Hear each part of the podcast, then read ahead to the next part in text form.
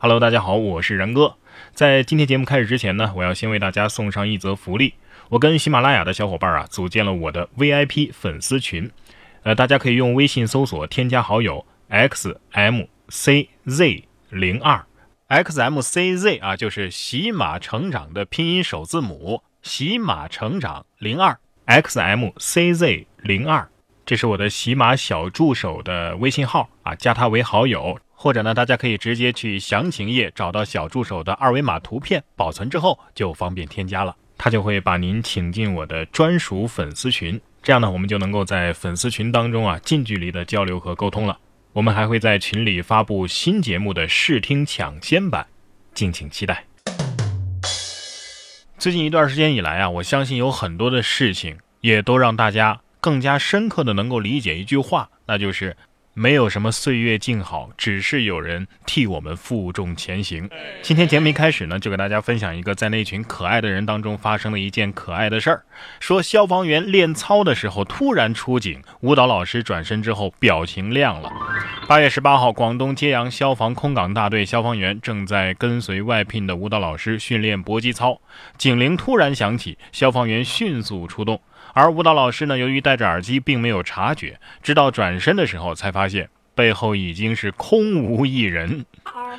你们知道老师当时心里有多害怕吗？那一瞬间，他以为灭霸是不是打了响指了？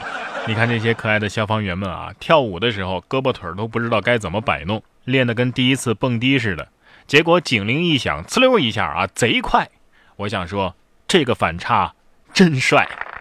在现代化的都市当中啊，看到一头野生动物也是一个非常萌的反差。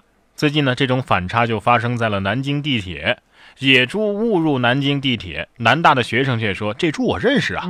八月十九号，有一头野猪跑进了江苏南京地铁二号线阳山公园站，后被站内的工作人员驱离，引起南大的学生们在线围观。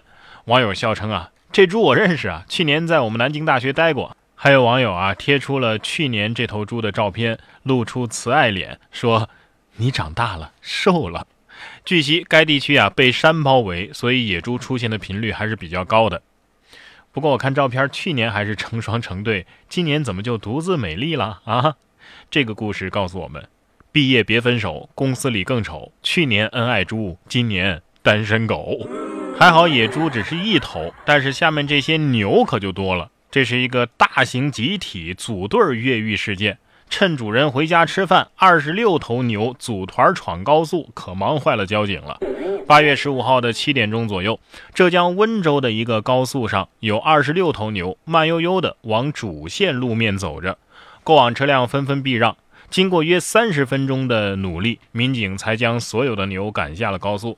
民警了解到啊，牛主人将牛群放养在山里，并没有设固定的围栏，所以啊，牛主人回家吃饭的时候，这牛群啊就走失了。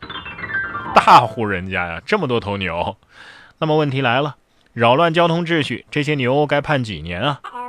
我觉得判刑就算了吧，逆行的建议红烧，随便掉头的可以涮肥牛啊。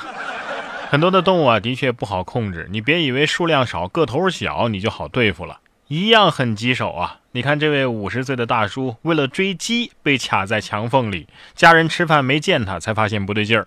八月十七号，湖北荆州的一个五十多岁的男子啊，被卡在两墙当中的夹缝里，无法动弹。消防员了解到啊，男子是为了追一只鸡才进入巷子中的。男子越往里走，这巷子就越窄，只好侧着身体走，却不慎摔倒，两个肩膀卡在了巷子中间，动弹不得。鸡得说了：“儿，老子是那么好追的吗？”不得不说，这只鸡战术得当，斗智斗勇，巧妙地利用地形摆脱了追捕。大叔心想：难受，饭也没吃上，鸡也没抓着。下面这只猫可别让它给丢了。我国首只克隆猫诞生，取名大蒜。八月二十一号，我国首只克隆猫大蒜将在北京满月了。大蒜是一只英国短毛猫啊，是经过代孕猫自然分娩的，目前健康状况非常的好。大蒜这个名字啊，是与被克隆的猫同名。中国农业大学动物医学院的教授说，克隆猫啊比较困难，操作非常的繁琐。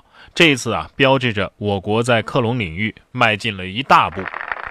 这只大蒜要是跑出去玩走丢了，科学家们是不是会遗憾地说：“哎，失算了。”哎，不知道大蒜克隆军团占领地球的那一天，人类会不会想起那个遥远的2019年？曾经有一位智者告诉他们：“吃面不吃蒜，滋味少一半。”可是谁又能想到，吃个汤包也能引发血案？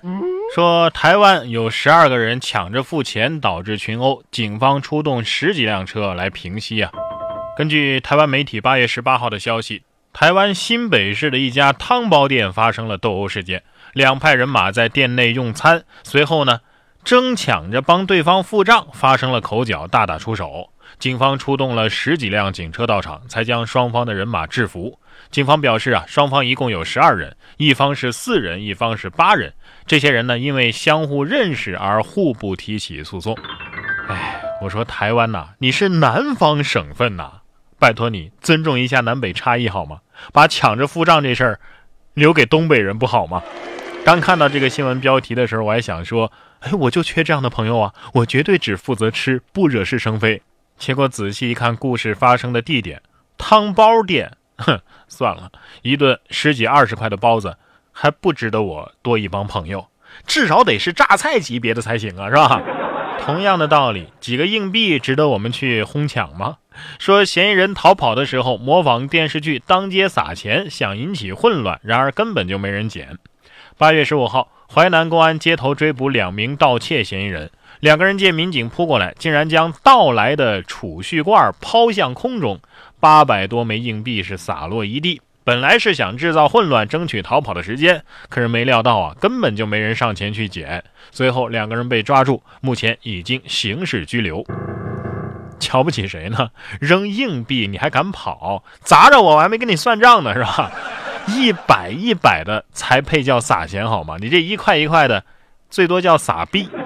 就这么一个储蓄罐还是盗来的。哎呀，移动支付时代，当小偷真的是夕阳产业了，只能偷偷小学生的存钱罐撑撑场面了，是吧？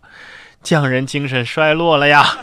不过网络时代虽然说这样的手艺活啊是越来越不好做了，但是在网上当个网红啊，甚至利用网络骗钱啊。确实变得越来越猖狂了。